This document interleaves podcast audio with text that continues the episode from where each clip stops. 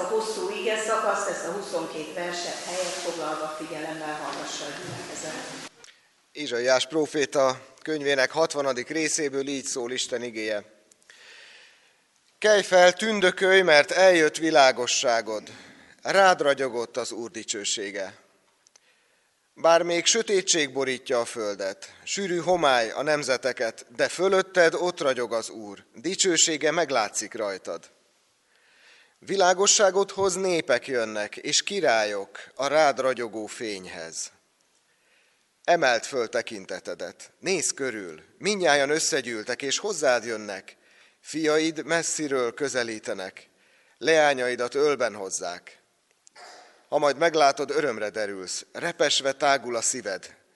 Özönlik hozzád a tengerek kincse, a népek gazdagsága hozzád kerül.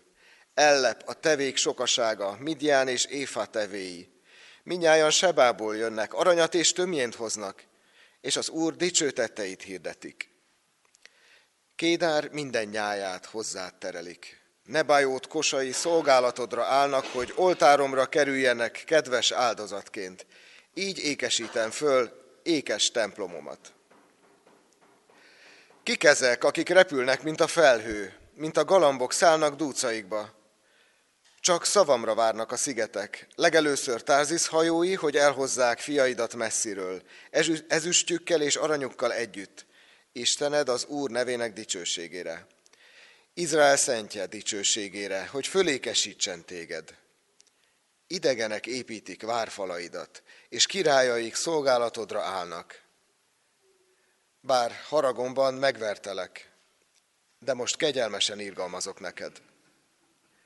Kapuid legyenek nyitva állandóan, ne legyenek bezárva se éjjel, se nappal, hogy elhozhassák a népek gazdagságát királyaik vezetésével. De azok a népek és országok, amelyek nem szolgálnak téged, elpusztulnak. Azok a népek egészen kipusztulnak. Hozzád kerül a Libanon dicsősége, Ciprus, Kőris és Fenyő egyaránt, hogy ékesítse szent helyemet. Így teszem lábam zsámolyát dicsőségessé. Meghajolva járulnak eléd sanyargatóit fiai, Lábad elé borulnak mind, akik megvetettek téged, és így neveznek az Úr városa, Izrael szentjének Sionja. Bár elhagyatott és gyűlölt voltál, felét sem járt senki, de majd örökre fenségessé teszlek, és örvendezővé, nemzedékről nemzedékre. Népek tejét szopod, királyi emlőkön táplálkozol, és megtudod, hogy én az Úr vagyok, szabadítód és megváltód. Jákob erős istene. Rész helyett aranyat hozatok, vas helyett ezüstöt, fa helyett rezet hozatok, és kő helyett vasat. Békét adok, hogy az irányítson, és igazságot, hogy az parancsoljon. Híre sem lesz többé országodban erőszaknak, határaidban pusztulásnak és romlásnak. Isten szabadítását nevezett kőfaladnak, és dicséretét kapuidnak. Nem a nap lesz többé világosságod, és nem a hold fénye világít neked, hanem az Úr lesz örök világosságod, és Istened lesz ékességed. Nem megy le többé a napod, és a holdad nem fogy el. Az Úr lesz örökké világosságod. Letelnek gyászod napjai. Egész néped igaz lesz. Örökre birtokában lesz az ország facsemete, amelyet én ültettem, kezem alkotása, amely megmutatja dicsőségemet. A kevés is ezerré nő, a kicsiny is hatalmas népé. Én, az való, rövid idő múlva megvalósítom ezt. Tegye Isten valóságossá az ő szavait a mi életünkben. Forduljunk most hozzá, csendesedjünk el, emeljük fel a szívünket Istenhez és imádkozzunk.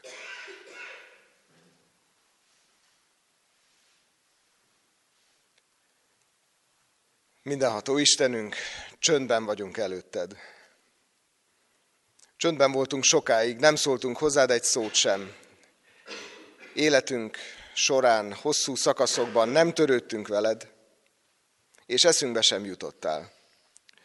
Most pedig itt vagyunk előtted, a te házadban vagyunk, azért jöttünk, mert tudjuk, hogy itt vagy. Tudjuk, hogy van valami mondandód a számunkra. Kérünk téged, hogy küld el szent lelkedet, hogy bármi hangzik, abból mi megértsük, hogy mit akarsz nekünk mondani. Milyen igényed van ránk. Szeretnénk megérteni, hogy hogyan akarsz bennünket felhasználni, vezetni, társadul fogadni. Köszönjük neked, édesatyánk, hogy nem nézhetted, hogy nem törődünk veled. Nem nézhetted, hogy nem ismerünk téged. Nem nézhetted, hogy nélküled sínylődünk. Köszönjük neked, édesatyánk, hogy végig szeretettel követted a mi utunkat, akkor is, amikor nélküled jártunk.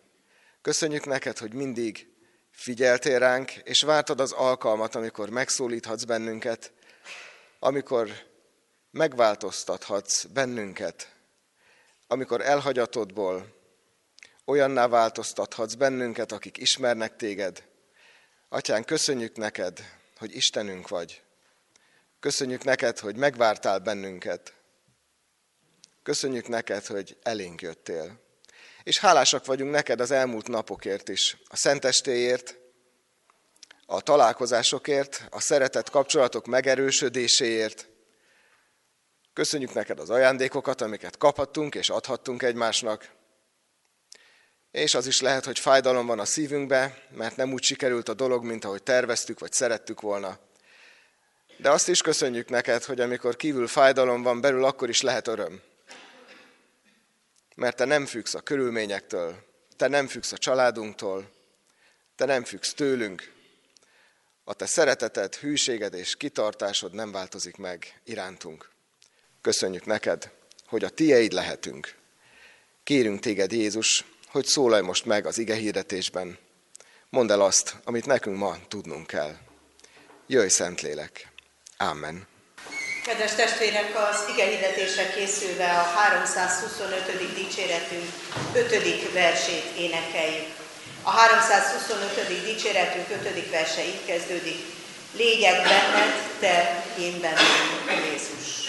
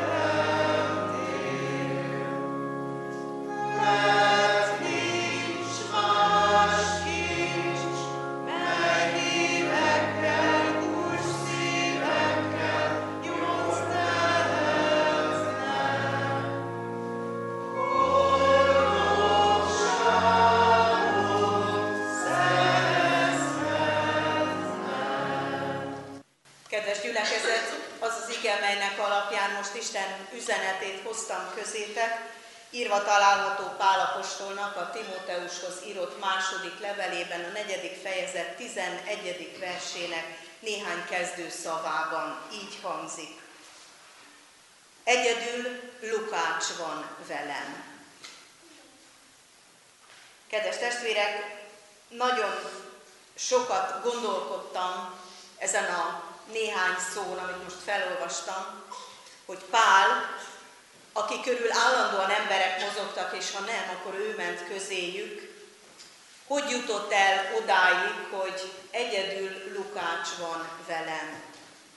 És meg kellett, hogy lássam azt, hogy Pálnak ez éppen az az időszaka, amikor börtönben van. Ez többször is előfordul az életében, de mégis kaphat segítőtársakat, munkatársakat, akik látogatják, akik erősítik, akik bátorítják, akik elviszik a leveleit, akik a kapcsolatot körülötte föntartják, illetve a gyülekezet és Pálapostól között ezt a kapcsolatot erősítik.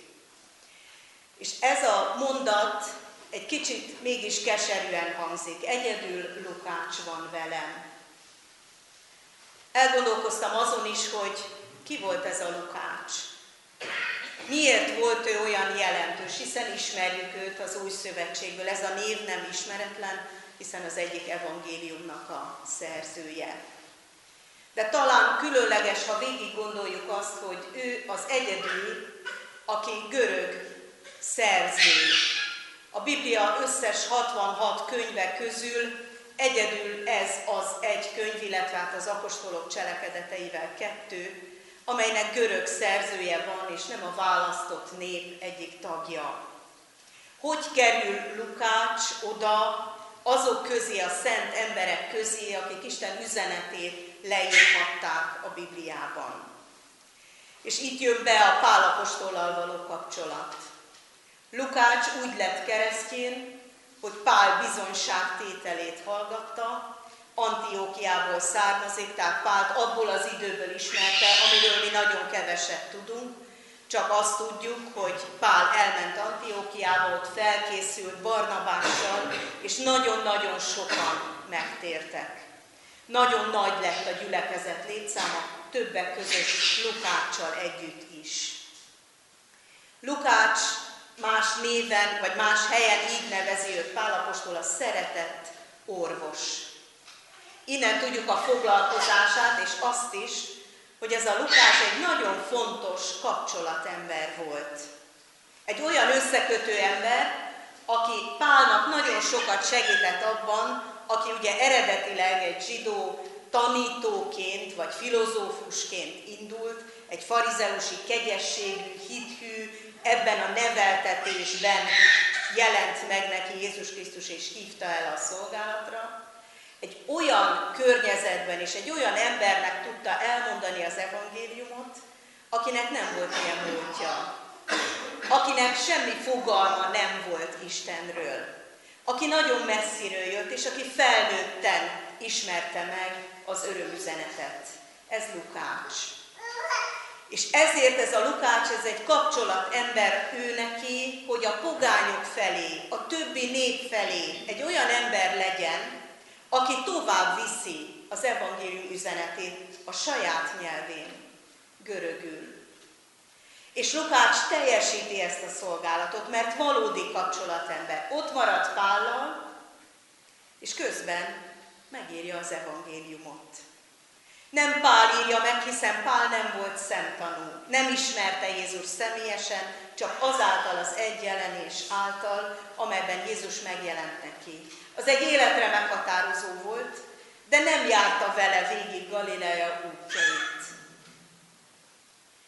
Ezért Lukács úgy gondolja, hogy neki végig kéne járni. Föl kéne venni a kapcsolati szálakat, és meg kéne ismerni, hogy mi is történt ott. Mi volt Galileában, mi volt Júdeában, mi Jézus eredeti története.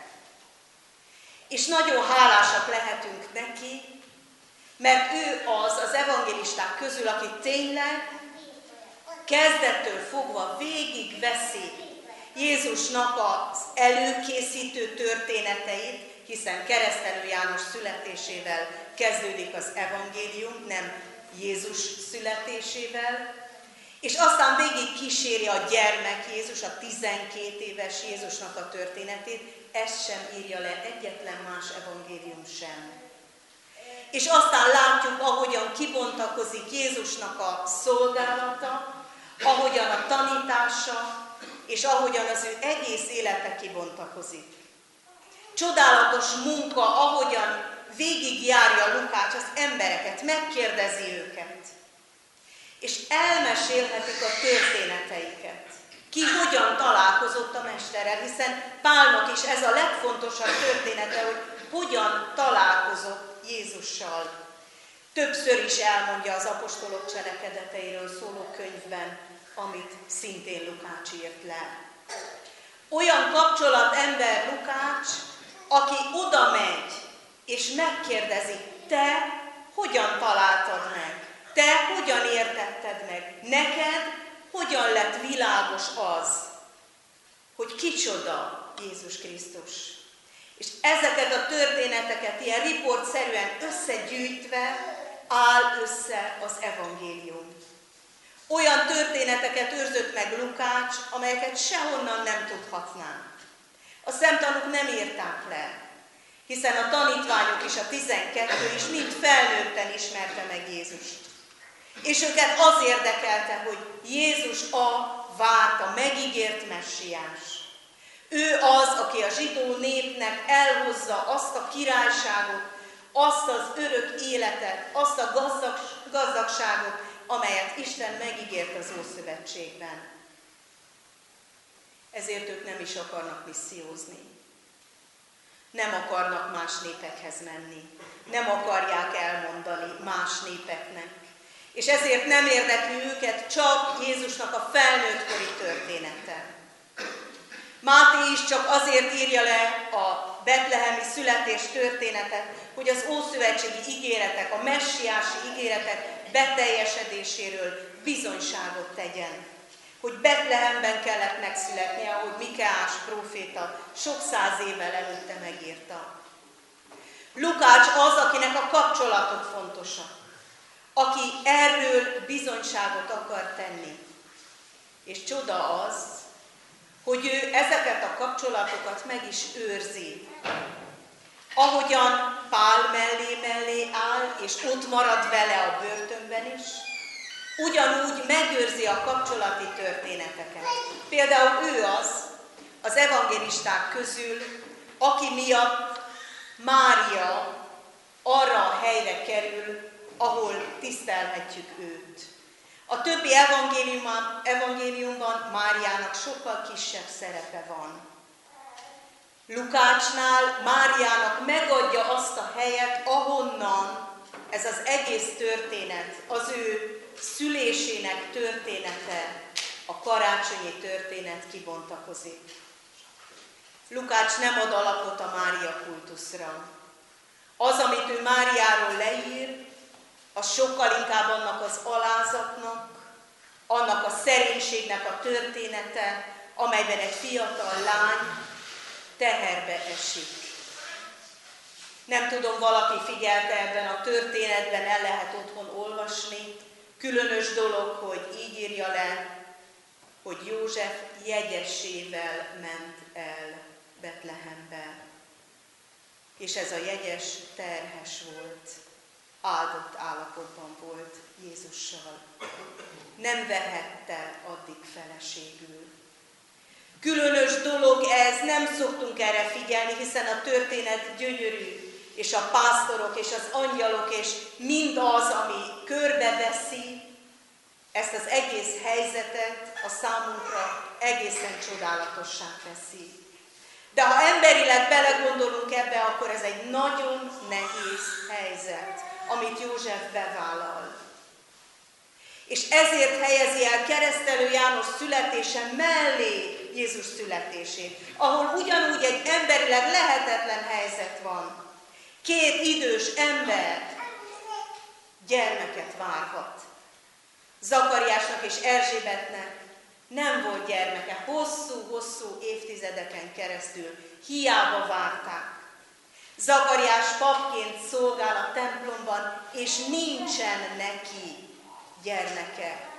Micsoda furcsa érzés lehet egy kiválasztott embernek, hogy Isten nem áldja meg őt gyermekkel, az ő házasságukat, azt, amiben ők olyan szentül éltek, és szolgáltak Istennek. És azt látjuk, hogy emeli az idős házaspár mellé egy igen-igen fiatal, jegyes pár, egy áldott állapotú leány kerül. Csodálatosak ezek a párhuzamok, ahogy ezeket a kapcsolatokat kibontja Lukács az ő evangéliumában. Szeretettel ajánlom csak úgy önmagában elolvasásra ezt az evangéliumot, hogy Lukács mi mindent értett meg azáltal, hogy ő ezeket leírhatta. És aztán nem is beszélek a további kapcsolatokról, mert például Mária, Márta és Lázár története az első két evangéliumban egyáltalán nem szerepel, csak Lukácsnál és Jánosnál. Ezért még azt is feltételezik, hogy Lukács még János apostolhoz is elment, mert ő volt az egyetlen élő szemtanú, aki később halt meg. A többi apostollal vagy találkozott Lukács, vagy nem. Ő mindenképpen a második nemzedék tagja. Ezért mondhatjuk azt is, hogy nem csak kapcsolatember, hanem híd ember is. Ha valaki egyszer megkísérli, hogy a Malakiás proféta könyvének a harmadik fejezete után azonnal a Lukács evangéliumát kezdi el olvasni, akkor megérti, hogy milyen hídról beszélek. Malakiás minimum 300 évvel Lukács előtt élt. De az, ami a malakiási ígéretekben elhangzik, az ott van a Zakariás imádságában és a Simeon imádságában. Gyönyörű, ahogyan ez a híd átívelődik a két pillér között, hogy átvezessen az út az Ószövetségből az Új Szövetségbe. Csodálatosan kibontja ezt a folyamatosságot Lukács. Mert azt szeretné, hogy mindenkié legyen az Ószövetség is. Aki nem azért írja le az Ószövetségi történéseket, mert íme ez a mi történetünk, Izrael története, és Isten beteljesíti a választott nép történetét, hanem azért, mert Isten előkészíti az utat, hogy minden néphez megérkezzen az evangélium. Malakiástól Lukácson keresztül. És gyönyörű a másik átkötés is.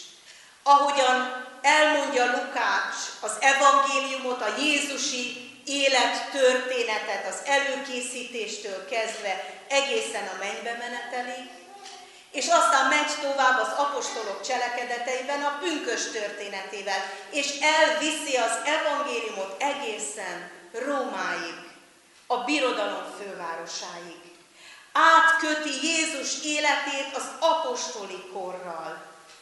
Csodálatos ez a következő híd rész, ahogyan elmondja azt, hogy így ment tovább. Az, ami ott történt Izraelben, az, amit meglátott a választott nép, az így terjed tovább a pogányok között, így terjed tovább minden néphez. Samáriában és az egész lakott földön, ahogy az apostolok cselekedeteinek első részében le is írja. Különös ez a Lukács, mert látja azt, hogy enélkül nem értjük jól az egyes történetek helyét, ha nincs meg ez az átkötés. Be kell látnunk és értenünk kell, hogy Isten hogyan bontakoztatja ki az ő tervét, és hogyan viszi beteljesedésre, hogyan mutatja meg a következő lépést. Lukács csodálatos történetmesélő. És ezekben a történetekben például ő az, és János az utána következő evangélista, aki kifejezetten a samáriaiakat, az úgymond ellenséges, megvetett népet is bekapcsolja Jézus szolgálatába, az irgalmas samáriai történetével. Aztán Jánosnál meg látjuk a samáriai asszonyt. Különös dolog ez, hogy megértik, hogy nem maradhat az evangélium zárt területen, akkora ereje van, akkora öröme van, hogy tovább kell, hogy gyűrűzön, el kell, hogy jusson a föld végső határáig. És mindez Lukácsnál egy csodálatos örömüzenettel megy végbe. Állandóan az örömről beszél. A pásztorok elmennek, meglátják a gyermeket, és aztán örömmel bemennek a városba, és mindenkinek elmondják. A mennybe menetelnél az apostolok elbocsátják Jézust elengedik, ahogy a felhőkbe fölemelkedik, és örömmel továbbadják a bűnbocsánat üzenetét. De közben is az egész evangélium során sok-sok szabadító történet, örömteli történet van. Lukács igazi hídember. Mindazt, amit Pál szolgálata elmondott, átköti Jézus szolgálatával. Páról semmit sem tudnánk, ha az apostolok cselekedetei nem lenne leírva. Így tudjuk elhelyezni őt, hogy mikor, hova ment, mit csinált, hogyan kapcsolódott Péter és Pál szolgálata, hogyan vette át Péter az apostol, a nagy apostol szolgálatát, a nem 12 közül való Pál. És ennek az örömüzenete gördül tovább, és csodálatos dolog, ahogy abba marad az apostolok cselekedetei, mint egy behívva bennünket. Folytassátok! Vigyétek tovább! Vigyétek tovább családba, vigyétek tovább népetekbe, környezetetekbe, szomszédaitokhoz, vigyétek tovább az örömét. Lehet folytatni, nincs vége. Nem egy szép ámen, és akkor befejeztük, jaj de jó, becsukjuk a könyvet, vége van, szép történet volt. Hanem nyitva marad neked is, nekem is, minnyájunknak folytatódik a történet. Átívelődik máig, 2000 évet is. És még egy csoda dolgot hadd emeljek ki ettől a Lukácstól, mert ő mozaik ember is. A mozaik az egy különleges az első századokból való negyedik, ötödik századi templomoknak a mennyezetén megjelenő gyönyörű szép díszítés. Nem festettek még akkor, hanem a képek ezekben a mozaik darabkában jelentek meg. Ha valaki megfigyeli a mozaikot, akkor az látszik, hogy apró pici darabokból egy hatalmas kép áll össze, és a szemünk össze is rakja. Nem érzékeljük külön-külön ezeket a darabokat, hanem egyben látjuk. És ez is volt a cél. Ha közel megyünk, látjuk a részleteket. Ha távolabb lépünk, egyben látjuk a történést. És ilyen Lukács is. Lukács bevállal, bevállalja azt, hogy ő apró pici kis mozaikokat rak le. És ha megismerjük ezt a két könyvet egyben, akkor azt látjuk, hogy ez már egy egész komoly képrészlet. Ebből már egy-két arc kibontakozik. Nem a teljes kép, mert ő csak egy részét tudja ennek lefesteni vagy kirakni. De nagyon lényeges dolog az, hogy mindenről beszámol.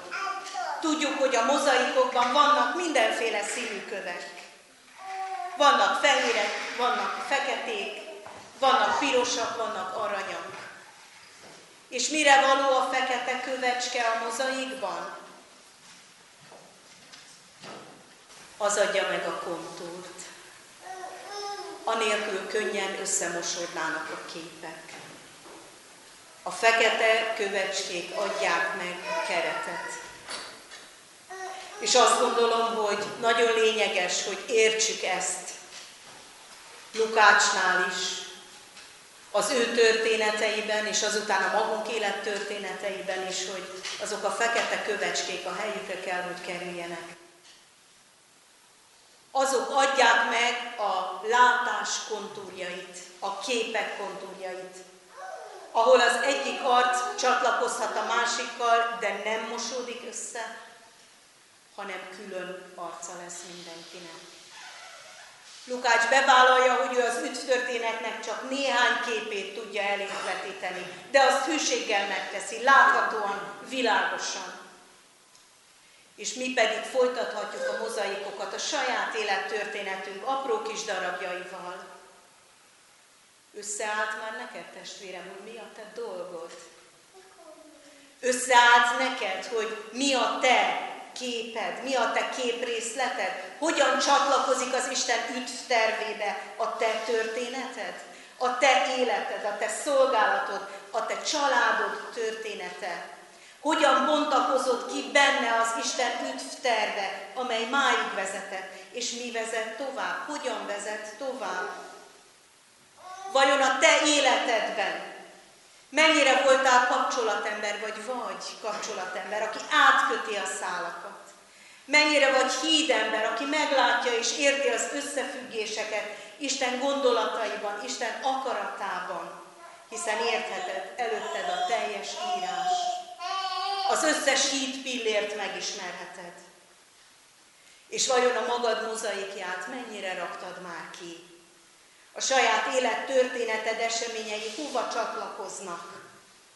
Érted-e már a fekete és az arany köveidnek a helyét? Azt gondolom, testvérek, hogy a karácsony, az új év, új év, és ezek a napok erre is valók, hogy a kapcsolatokat erősítsük, hogy a hidak bennünk érthetővé váljanak egy-egy újabb eseménnyel, egy-egy újabb találkozással, egy-egy újabb megértett igével, és hogy rakjuk össze a mozaikokat. Lukáccsal együtt, vállalva az ő életének, az ő szolgálatának a folytatását, mint egy folytatását. Testvéreim, csoda dolog ez, hogy Isten igéje le van írva, a szóbeli hagyományból írásbeli hagyomány lett. Hatalmas lépés ez. És azt gondolom, hogy mi is folytathatjuk ezt a hagyományt tovább. És mindazt tovább mondhatjuk és leírhatjuk, amit Isten igényéből megértettünk. Amen.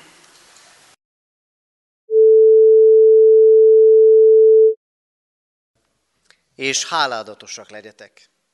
A Krisztusnak beszéde lakozzék bennetek gazdagon, minden bölcsességben, tanítva és intvén egymást. Zsoltárokkal, dicséretekkel, lelki énekekkel, hálával zengedezve szívetekben az Úrnak. Imádkozzunk! Áldunk és magasztalunk téged, örökkévaló Istenünk, földig hajló szeretetedért. Áldunk téged a Krisztussal való találkozás titkáért, ezért a megszabadító, felszabadító találkozásért. Áldunk téged, Urunk, kinyújtott kezedért, amelyel utánunk nyúlsz, amit megragadhatunk. Áldunk téged, mert vendégeid lehettünk az Urvacsora közösségében, és mert hívtál és hívsz és hívni fogsz életünk minden napján, hogy kövessünk téged. Urunk, azért könyörgünk, hogy amit elkezdtél évezredekkel és évszázadokkal ezelőtt a te választottaidban, azt folytasd bennünk is, hogy legyünk követőid és bátor tanúságtevőid hogy éljük és bizonyságot tegyünk arról a szeretetről, amelyet megbizonyítottál irántunk egyszülött fiadban. Urunk, könyörgünk lelked vezetéséért, hitünk útján, de éppen így életünk útján is. Legyen szavad és lelked vezérfonala életünknek. Vezesd így családjainkat, vezesd így gyülekezetünket, egyházunkat. Adurunk, hogy így téged követve lássuk dicsőségedet, és növeld a mi hitünket, szeretetünket, reménységünket napról napra a Te dicsőségedre. Kérünk, hallgass meg minket, Urunk. Amen. Fennállva imádkozzunk, ahogy a mi Urunk Jézus Krisztus tanított bennünket. Mi, Atyánk, aki a mennyekben vagy, szenteltessék meg a Te neved. Jöjjön el a Te országod, legyen meg a Te akaratod, amint a mennyben, úgy a földön is. Minden napi kenyerünket add meg nékünk ma, és bocsáss meg védkeinket, miképpen mi is megbocsátunk az ellenünk védkezőknek. És ne vigy minket kísértésbe, de szabadíts meg a gonosztól, mert tiéd az ország, a hatalom és a dicsőség. Mindörökké. Ámen. Fogadjuk Isten áldását. Istennek népe áldjon meg téged az Úr, és őrizzen meg téged. Világosítsa meg az Úr az ő arcát rajtad, és könyörüljön rajtad. Fordítsa az Úr az ő arcát reád, és adjon néked békességet. Ámen. Foglaljunk helyet, testvérek, és hallgassuk meg a hirdetéseket. Mindenek előtt hálásan köszönöm Fodorni Ablonci Margit testvérünknek az igehirdetés szolgálatát, és Fodor Attilának az igeolvasást, és az imádság szolgálatát, és kívánjuk az Isten gazdag áldását életetekre, szolgálatotokra itt a gyülekezetben is, és egész Magyar Református Egyházunkban. Az Úristen adjon nektek ehhez erőt és lelki vezetést mindenben. Hirdetem a testvéreknek az előttünk lévő istentiszteleti alkalmakat. Vasárnap szokott rendünk szerint 3.4.10-kor lesz istentisztelet. Ez alkalommal majd Hodánics Tamás kórházlelkészünk fogja végezni az igehirdetés szolgálatát. December 31-én, az esztendő utolsó napján, ugyancsak 3.4.10-kor lesz istentisztelet itt katonatelepen, Kecskeméten 9-kor és délután 5 órakor az új kollégium dísztermében. Január 1 -e, az új esztendő első napja, csak ez az egyetlen egy nap, amikor nem 3.4.10-kor, hanem 9-kor kezdődik a katonatelepi istentisztelet. Úgy voltunk ezzel, hogy aki 3.4.10-re föl tud kelni január 1-én, az biztos, hogy 9-re is föl tud kelni. És azért is van ez így, mert szeretettel hívjuk és várjuk a presbitérium tagjait és házastársukat január 1-én, a 9-es istentisztelet után bent Kecskeméten a szokásos újévi fogadásra.